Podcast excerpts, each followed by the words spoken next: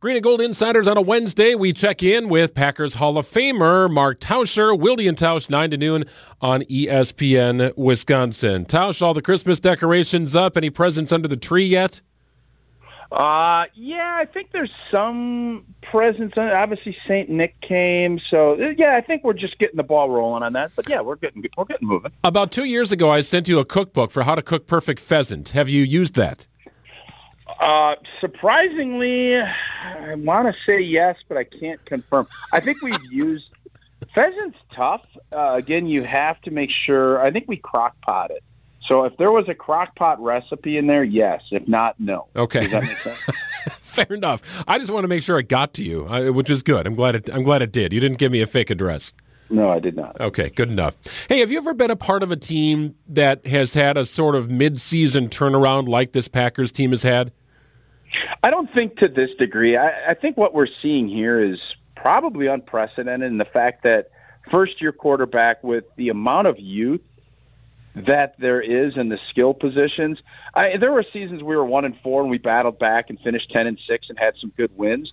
But now this team, the way you just talked, you know, beating Kansas City, I think moves this thing in a whole different direction.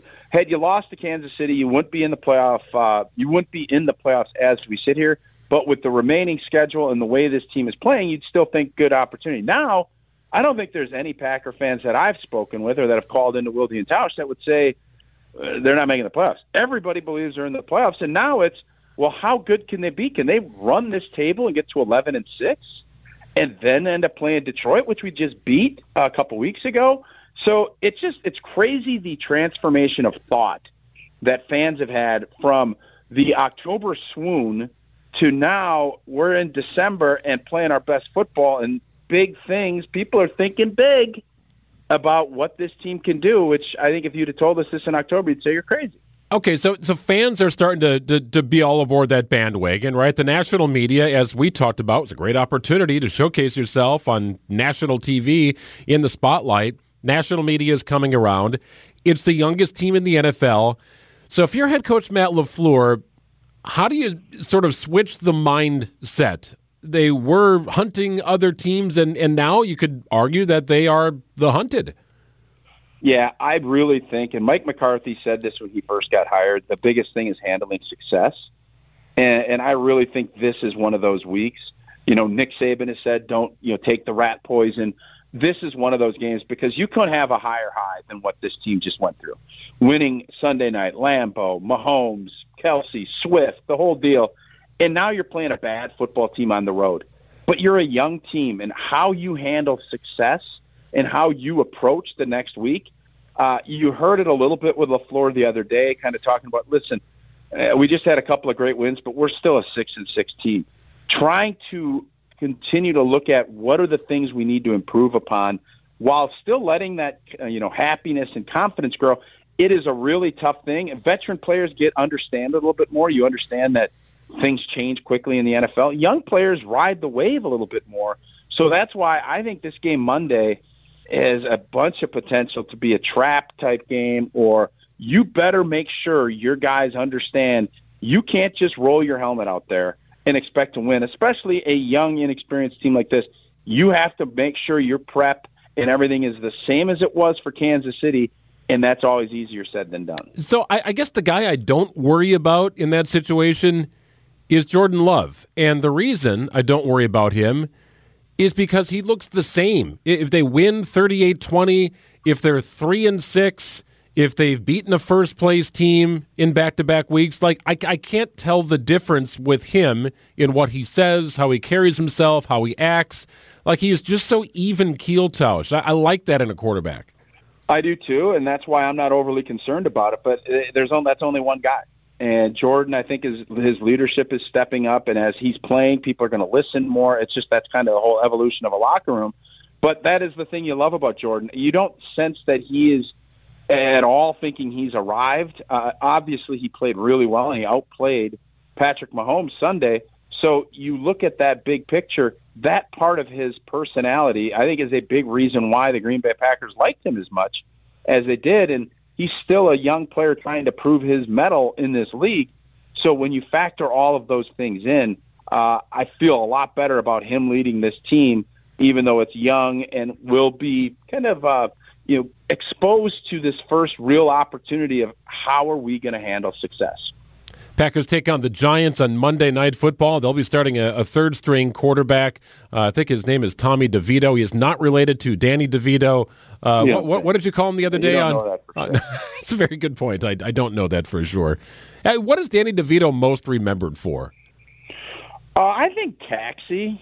Okay. Maybe Twins, the movie, but I think Taxi is where he probably has got his chops. Would be my guess. Okay, so I, I would have said as as Carla's husband on Cheers, yeah. and then most recently, it's always sunny in Philadelphia. I think you could probably you can't really go wrong. He's had obviously a very long, illustrious career. Uh, he was never on Cheers, though, right? Just his wife was the uh, waitress on Cheers. I had some cameos, but I, I associate okay, him I with remember it. those. Okay, yeah, I, I, I get it. I think you could say it, but I think everybody kind of remembers him and again, I'm dating myself a little bit here, but uh, the old show Taxi is, I think, where he got his start. Uh, well, we are not sure if Tommy DeVito, the Giants' third string quarterback, is related to Danny DeVito. Uh, his first start, he played like Danny DeVito, but he has seemingly got a, a, little bit better at least, but we shall see. Monday Night Football awaits. Hey, I saw this news. Looks like Mason Crosby is back in the league. Uh, he's going to sign with the Rams, and the idea is he'll be elevated to their roster here before too long, according to reports. We were talking about him a couple of weeks ago, just staying ready for a playoff run. Uh, the Rams are are in the mix, but have to do a lot of good work here to, to be a playoff team. But Mason, cool to see a former teammate back in the NFL. Yeah, you just you knew that at some point uh, he's too good to, that if he was, you know, staying in shape and doing what he needed to do, and he obviously said that that's what he was going to do, he was going to get an opportunity. And the Rams, I would think, are going to end up being the seventh seed in this uh, year's playoffs if they continue, because they're as long as Matthew Stafford's healthy, they are going to be a team that I think will will make the playoffs. And for Mason, I think he wants to finish his career on his terms, and if he has a good finish here, who's to say he's not going to continue to play? Because kicking. Uh, if you're good at it, you can play for as long as you want. And it seems Mason obviously loves playing football. There's no doubt he's one of the best kickers in the world, right? It just it happens to not have a job, but I think this is probably an ideal situation for him. I, I don't think the Packers kicker, while we're talking about kickers, I, I think it went maybe a little overlooked in the excitement of the game on Sunday night. But the rookie kicker I don't know how many how many cold weather games he's got under his belt. I know he grew up in Colorado, but then he went to Auburn. There, there's probably not a lot of cold weather kicking. Dude makes two fourth quarter field goals, including one that probably should have been from 38 late in the game. That ended up being a 48 yarder because his quarterback got sacked on a on a drop back. Man, that was great stuff. Like that was a real test. I, I don't think it got a lot of run and a lot of play. But as you watch the game back, like those are nails kicks in a tough and intense situation. Yeah, that's all part of the growth. I think Anders Carlson we talked about in training camp. oh, what are we doing? And then he you know, preseason he's making kicks, and he's had a really good year. He's had a couple of games where he's missed a kick, but for the most part, him along with all these young players playing even better than I think what everybody expected. And that was you, you said it, clutch kicks that were needed in order to beat the defending champs, and Anders got it done. Awesome to see that. Well, he might be on a golf course uh, in the next couple of days. You, you plans to tee it up here? I mean, the courses are opening here in Milwaukee. Retiring. I'm done. Forever? I'm retiring from go. No, just for the season. My clubs are put away. okay, fair enough. Good stuff. Uh, he is not retiring from Wilde and Tausch. It's 9 to noon on ESPN Wisconsin alongside Jason Wilde. The Packers Hall of Famer, Mark Tauscher. Always great to catch up, Tausch. Appreciate it, Greg.